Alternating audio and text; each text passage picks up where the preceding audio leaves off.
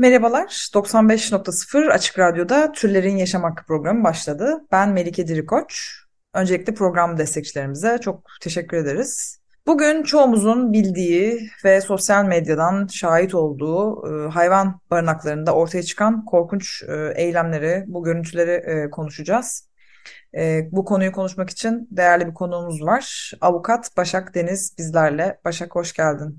Merhaba, hoş buldum. Şimdi tabii çoğumuz bunu duyduk, duymamak bilmemek elde değil elbette. Fakat belki bazı dinleyicilerimiz konuyu tam bilmiyor olabilirler ya da hani belki bir kısmını duymuş olabilirler. Bu kamuoyunda şahit olduğumuz olaylar silsilesi nasıl başladı? Biraz kısaca hani özetleyebilir misin şu son bir haftada olanları? Tabii ilk olarak aslında Mamak'la başladım. Mamak'ta usule aykırı bir köpek toplaması vardı. Belki insanlar bilmiyordur, belediyeler köpekleri belli şeyler için toplarlar. Aşılama, kısırlaştırma, rehabilite etme için. Bunun dışında başka bir şey için toplayamazlar. Orada usule aykırı bir toplama vardı ve ilk biz onun için tepki göstermeye başlarken bir yandan Konya'dan bir video geldi. Konya barınağı demek istemiyorum aslında, bakım evi hukuken oralar, ama ne yazık ki bakım evinden çok başka bir boyutlara gittiği için biz barınak demek zorunda kalıyoruz. Konya barınağında iki çalışanın bir köpeğin kafasına kürekle vurarak onu öldürdüğüne dair bir video yayınlandı ve tabii bu toplumda infiale sebebiyet verdi, ama aslında bu yıllardır her barınakta olan bir gerçek. Öyle olunca büyük bir tepki doğdu. Mamak'ta katliam var, Konya'da katliam var diye başladık. Barınak iyi bir şey değil. Herkesin barınak, köpekler barınağa gitsin söylemi var. Ama gerçekleri bilmediklerini düşünüyorum ben. Gündemde bu var yani şu an. Barınaklarda katliam var. Ben sadece Konya ve Mamak diye özellikle şu an son gündemde olduğu için belirtiyorum. Şu an mesela Eskişehir'den de bize ihbar geliyor. Gebze'den de geliyor. Ümraniye'den daha geçtiğimiz hafta oradaydık. Her barınakta sorun var. Barınaklarda kısaca katliam var. Evet, kesinlikle yani böyle bir aslında şey gibi, domino taşı gibi bunlar zaten oluyordu dediğin gibi, ama sanırım böyle bir şey yer etmiyordu yani, unutuluyordu ya da işte belki üstü örtülüyordu. Fakat son günlerde yani bu farkındalığın da artmasıyla belki insanlar daha çok ihbar eder oldu ya da daha çok belki medyada yer verilir oldu. Sonuçta medyada neyin neye yer verilip verilmeyeceğini seçmek de insanların algısını çok değiştirebiliyor. Şimdi şeyi sormak istiyorum. Bu kürek olayı en belki de nasıl diyeyim, işte bu infial dediğin durumu yarattı. Çünkü insanlar belki de hani artık vahşetin boyutuna inanamaz bir şekilde buna tanık oldular. Yani hani böyle bir şeyi kesinlikle bakamadılar. Hani artık çok son nokta gibi bir şey oldu çoğu insan için. Bu olayla alakalı şimdi bir olaylar silsilesi vardır muhtemelen. İşte kişiler tutuklandı, bildiğim kadarıyla hala tutuklular mı bilmiyorum. İfadeleri alındı sanırım. Öncelikle bu olay öncesi, olay sırası ve sonra tutuklandıktan sonraki ifadeleriyle alakalı biraz bilgi verebilir misin? Şöyle, olay olduktan sonra, olay öncesinde zaten bir kere bu videoyu çeken kişi zaten yani hep olan bir şeymiş ki bu böyle çok rahat çekiliyor ve çok rahat hareket ediyor bu şahıslar. Yani hani ilk defa yapılan bir şey olmadı. Videodan çok belli zaten. Olay oldu. Aynı gün infial çıkınca zaten gece büyük ihtimalle orada bir şey başlamış, hareketlilik başlamış. Ertesi gün tabii hemen kişiyi yakaladılar. İki çalışan, orada sadece alt kademelerde çalışan iki kişi. Bu iki kişi tutuklandı ve hala tutuklular. Tutuklu olmadıklarına dair haberler de yanlış. Orada çünkü meslektaşlarımız da bu işin peşini bırakmıyorlar. Biz uzaktan çalışıyoruz ama onlar orada fiziki olarak uğraşıyorlar. Hala tutuklular ve diğer çalışan sorumlu veteriner hekimler de açığa alındı ve komple orada çalışanlar şu an bir soruşturma geçiriyorlar. Durumları belli değil. Neticede bir soruşturma yapılması lazım. Bizde hukuk öyle ilerliyor. Orada çalışanlar tabii ki bu yaptıklarını bir kılıf uydurmak zorundalardı savunma yaparken. Her şüphelinin, her sanığın yapacağı gibi hayvanın kendisine saldırdığını ve aslında bir kere vurduğunu ve ondan sonra şok geçirdiğini hayvanın ve şu anki durumunun ne olduğunu bilmediğini söyledi. Bu kabul edilebilir bir şey değil. Hepimiz, yani gören göze yalan söylenmez. Hepimiz biliyoruz neler gördüğümüzü. O yüzden inandırıcı değil ama hakim de inanmadığı için zaten tutukluluk kararı verdi. Bundan sonra neler olacak? Tabii ki de biz yargıda takipçisi olduğumuz için kademe kademe paylaşacağız neler olduğunu. İnsanlar şunu unutuyor. Bu ilk defa Konya barınağında olduğunu zannediyorlar bunun. Ama bizim seneler evvel Sarıyer barınağında olan bir şiddet vakası vardı. Bir Golden'ın kafasına yine kürekle vuruldu ve hayvanın kafatası yarıldı. Böyle bir davamız vardı ve oradaki veteriner hekim, sorumlu veteriner hekim hapis cezası almıştı mesela. Yani bu ilk defa olan bir şey değil ve sonuncu da değil ve hala daha devam eden bir şey. Sadece 5 yıl önce belki bu kadar tepki vermeyen halk son dönemde bu kadar çok sosyal medyada ve özellikle haber sitelerinde hayvanlara karşı olan o nefret söyleminin artık bu kadar gına gelmiş ki gördükleri her vahşette tepki verme ihtiyacı hissediyorlar. Çünkü dolduk hepimiz. Öyle olduğu için bunun ben infial yarattığını düşünüyorum. Yoksa bu dün de oluyordu, yarın da olacak. Ama artık dolma noktasına geldiğimiz için bu kadar tepki verildi ve zaten her zaman verilmesi gereken bir tepkiydi bu. Ama bizim milletimiz ne yazık ki bu konuda bazen çok çabuk her şeyi çok çabuk unuttuğu gibi bunu da çok çabuk unutuyor. Bazı insanların üstüne kalıyor bu yük sadece. Oysa ki ne yazık ki sadece avukatlara ve gönüllülere kalan, yani gönüllülük hayvan hakkı savunucularına kalan bu süreçte tüm toplumun tepki vermesi lazım. Çünkü hepimizi ilgilendiren bir şey. Daha kendi mahallemizdeki hayvanı koruyamıyorsak daha bir sonraki aşamada başımıza neler gelebileceğini bilmiyoruz. Bütün barınaklarda bu şiddet var. Bugün kürekle, yarın başka şeyle. Tabii burada örnek vermek istemiyorum. Bunları her zaman göreceğiz ama ne kadar çok tepki verirsek, ne kadar çok şikayet edersek ve üstünde durursak bu kadar olumlu sonuç alırız. Çünkü neticede belediyenin sorumlulukları belli. Sadece yapacağı şeyler de belli. Konya çok kendine has bir hukuki probleme sahip bu arada. Sadece orada hayvanın öldürülmesi değil, bir hapishane orası. Binlerce hayvan var. Yani mümkün değil normalde. Böyle bir kapasitesi yok hiçbir barınağın. Alanı ne kadar büyük olursa olsun, kapasite dediğim şey sadece alandan ibaret değil. Bunun dışında onlara bakabilecek çalışan sayısı lazım. Mama var, su var, yaşam ortamları var. Korkunç açıkçası orası. Şimdi hemen Konya'dan girdiğimiz için onu sorayım sana. Şimdi sen Konya'ya gittin dün yanılmıyorsam. Biraz anlatabilir misin? Mesela işte su olmadığına dair şeyler söyleniyordu. Dediğin gibi kapasite korkunç. Sonra mesela kazılan yerler vardı. Oradan hayvanların bedenleri çıktı. Biraz o Konya'daki durumu anlatabilir misin? Sonra da belki hani bu yapılan barınaklarda artık standart haline gelen bu şiddet örneklerinden biraz bahsederiz. Aslında sadece barınaklarda değil, hayvanlara yönelik yapılan şiddet eylemleri. Bu kadar geçtiğimiz, yani dün sanırım ya da evvelsi günde olabilir. Bir boğanın da kafasına yine aynı şekilde kürekle vurularak öldürüldüğü görüntüler vardı. Aslında yani işte fare zehirlemeyi mesela normal kabul ediyoruz ya, ya da işte haşerat zehirleme diye geçiyor. Haşeratı zehirlerken niye kediyi köpeği de hani eşit tutuyor, çünkü hani ortadan kalmak istediği bir hayvan olarak görüyor. Ya da işte ha boğa ha köpek gibi, aslında böyle biraz da bunun belki ilişkisini kurarız ama öncelikle Konya'yı sormak istiyorum. Birazcık tasvir edebilir misin yani oradaki durumu? Şöyle, hiç barınak görmemiş insanlar nasıl bir şey hayal ediyor bilmiyorum ama orası 1 milyon metrekarelik bir alan. Tahayyül edebileceğiniz bir alan mı bilmiyorum. Biz büyük bir kısmını gezemedik bile. İçeri girildiğinde kediler için ayrı bir alan var.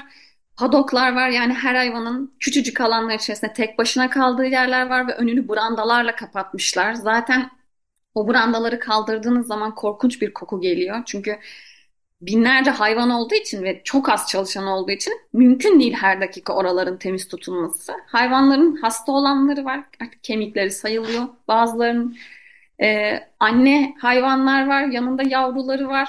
Çok üşüyorlar bir kere. Biz indiğimizde havalimanına -1 derece olduğunu söylemişti pilot ve barınak şöyle bir yerde, otoban gibi bir yolda sağda dağ gibi bir yere çıktığınızı düşünün. Dağ başında bir tane 1 milyon metrekarelik dışarısı kocaman duvarlarla ve tellerle çevrili bir alanın içerisinde bu hayvanlar. Oraya çıkınca tabii soğukluk da artıyor ve bu hayvanlar hem korkudan hem üşümekten titriyorlar. Bebek hayvanlar, anne hayvanlar, hastalar, zaten yasaklı ırk olarak tabir edilen hayvanlara ayrı bir bölmelere koymuşlar ve o hayvanlar hani küçücük yerlerde yaşıyorlar ve zaten kedi köpek gibi sosyal varlıkların bu kadar küçük alanlarda yaşaması da mümkün değil. Aşağıya doğru iniyorsunuz, gerçekten dolaşması bile çok uzun süren bir yer. Doğal yaşam alanı adı altında bir alan yapmışlar. İçinde yüzlerce köpek var. Sayamıyorsunuz, yüzlerce ve ondan bir sürü var. Yani sağınızda başka bir alan, solunuzda başka bir alan, önünüzde başka bir alan.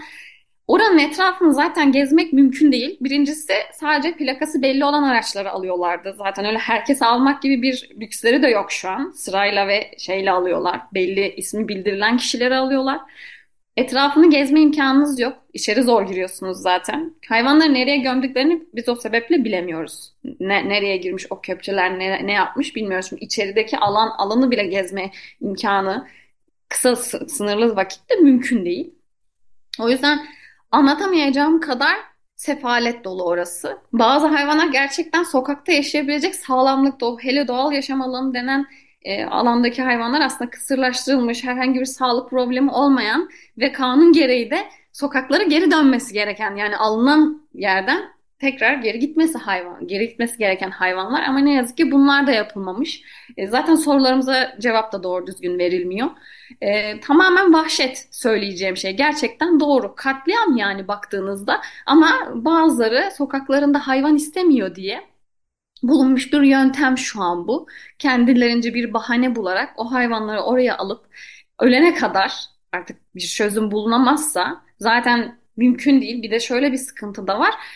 Padoklar içerisinde aynı ırktan, yani aynı boyutta hayvanlar da yok. Yani gerçekten etolojik özelliklerine ve ırkına bakılmaksızın çok büyük hayvanı da çok küçük hayvanı da koymuşlar ve bu hayvanların birbirlerine saldırma olasılığı da var ki biz oradayken 5 ayrı padok içerisinde böyle bir durum oldu ve görevler ani bir şekilde içeri girip saldırılan hayvanı dışarı alıp güvenli bir alana aldılar.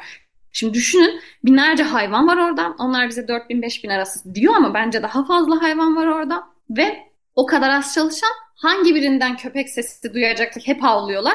Hangi birinden saldırı sesini duyacak da orada hayvanı kurtaracak? Yani zaten bir imkansızlıklar silsilesi. Korkunç bir durum bakıldığı zaman. Yani hani o toplumun büyük bir kısmının işte biz sokaklarımızda köpek istemiyoruz, barınaklara kapatılsın dediği şey normal bir şey değil yani. Hani hapishaneden farksız ve hapishanede gerçekten çok normal yaşıyorlar. Burada öyle bir şey yok. Mama ve su kapları günün belli saatlerinde doluyor zaten. Hangi birine yetişecekler o kadar az çalışanla? O hayvanların aç kalması da normal, hastalanması da normal ve hasta ve sağlıklı hayvanları birbirlerinden ne kadar izole etmeye çalışsalar da aralarda demir parmaklıklarla bölünmüş o padoklar. Yani hava yoluyla temas ettikleri için her halükarda bulaşıcı hastalık diğerlerine de bulaşacak. Yani o yüzden dışarıdan nasıl görünüyor bilmiyorum o barınaklar ama korkunç kelimesinden başka hiçbir şey gelmiyor benim aklıma burayı anlatırken. Evet, kesinlikle. Bence herkesin gidip görmesi belki ya da bunların böyle sürekli kamuoyuna düşmesi gerekiyor. Çünkü baktığımızda yani yetkililerin burayı övdüğünü, işte buraların çok iyi yerlermiş gibi lanse edildiğini görüyoruz. Konya'ya giden birisi mesela sokaklarda hiç köpek olmadığını söyledi zaten. Belli ki bir hani orayı işte tecrit etmişler yani. Hani çok bariz bir şekilde mesela bazı şehirlere yönelik tabii hani daha da bu tecritin belki arttığını söyleyebiliriz. Şimdi bu noktada da aslında şeyi söylemek istiyorum. Yani bu tabii sistemsel bir sorun baktığımızda. Yani evet, o kişi oradaki bu vahşet eylemini uyguladı. Fakat sadece bu kişi mi suçlu? Bildiğim kadarıyla işte bakanlıktan araştırıyoruz ama herhangi bir olumsuzluk görmedik diye Tarım Orman Bakanlığı'ndan çok garip bir açıklama geldi. Olumsuzluk daha ne göreceğiz, hani ne olabilir diye insan kendine soruyor. Sonrasında ben bugün bir şey gördüm. Bakanlığın açıklaması olduğu söyleniyordu Twitter'da, ormana yerler yapacağız hayvanlar için gibi bir açıklama. Bu zaten daha da hani tecritin daha da artık büyütülmüş hali olduğunu düşünüyorum. Yani biraz bundan bahsedebilir misin? Açıklamalar ne yönde oldu ve bunun aslında bu yani bunun çözümü nedir? Baktığımızda aslında basit çözümleri var. Mesela kısırlaştırma gibi. Bunu senden biraz dinleyebilir miyiz? Şöyle, ilk olarak herkes şikayetçi olunca Tarım ve Orman Bakanlığı ertesi gün bir açıklama yaptı. Dedi ki biz bu barınağı gezdik bir heyetimizle ve hiçbir olumsuzlukla karşılaşmadık dedi. Herhalde aynı bakamıyoruz hayata diye düşünüyorum. Çünkü ben de gittim oraya. Daha ki bu olaydan sonra her barınakta olacağı gibi bir temizlik yapılıyor. Yani bunu herkes düşünür diye düşünüyorum. Ona rağmen yaşam şartları çok zor bu hayvanların. Ama Tarım ve Orman Bakanlığı ne yazık ki böyle düşünmemiş. Zaten kimi kime şikayet ediyoruz memleketinde olduğumuz için ben açıkçası bu yoruma şaşırmadım. Zaten bunu bekliyorduk biz. Öyle olunca o aşamayı artık geçiyorum. Bu artık başka bir mücadele olmaya başladı. Nasıl çözebiliriz bunu? Ben kısaca bence bundan bahsedeyim artık. Çünkü ülkede herkesin açıklamalarını normal karşılıyor. Ne kadar sinirlensek de biliyoruz ne geleceğini çünkü karşı taraftan. Bir kere hayvanları bir yere tecrit etmek mümkün değil. İstanbul'da bu arada söylediğine orman projesi İstanbul'da ilk başlanacak diye bir bakan açıklama yapmış. Zaten İstanbul'da ormana hayvan terk etme meşhur. Zaten terk ediliyorlar. Ormanlar korkunç durumda. Her türlü hayvan var, her cinsten hayvan var oralarda ve orada yaşam mücadelesi şehirdekinden çok daha zor. Birincisi insanların hayvanlarla yaşamaya artık alışmış olması gerekirdi diye düşünüyorum. Çünkü kedi ve köpekleri aslında insan ırkı zaten evcilleştirdi bu zamana kadar ve yıllardır da birlikte yaşıyoruz. Bazı küçük olayların olması, insanların yıllar içerisinde kendinden başka her ırka karşı nefret beslemesi bizi bu noktalara getirdi. Birincisi hayvanlara saygı duymayı ve onlarla aynı ortamda yaşamayı öğrenmeliyiz. Ama bunu ne yazık ki şu an belli yaşın üstüne anlatmamız mümkün değil. En basit çözümü bence ilk önce çocuklara bunu anlatmak lazım. Siz hayvana kendi mahallenizde kötü davranmıyorsanız veya başkaları kötü davranmıyorsa o hayvan zaten kimseye bir şey yapmıyor.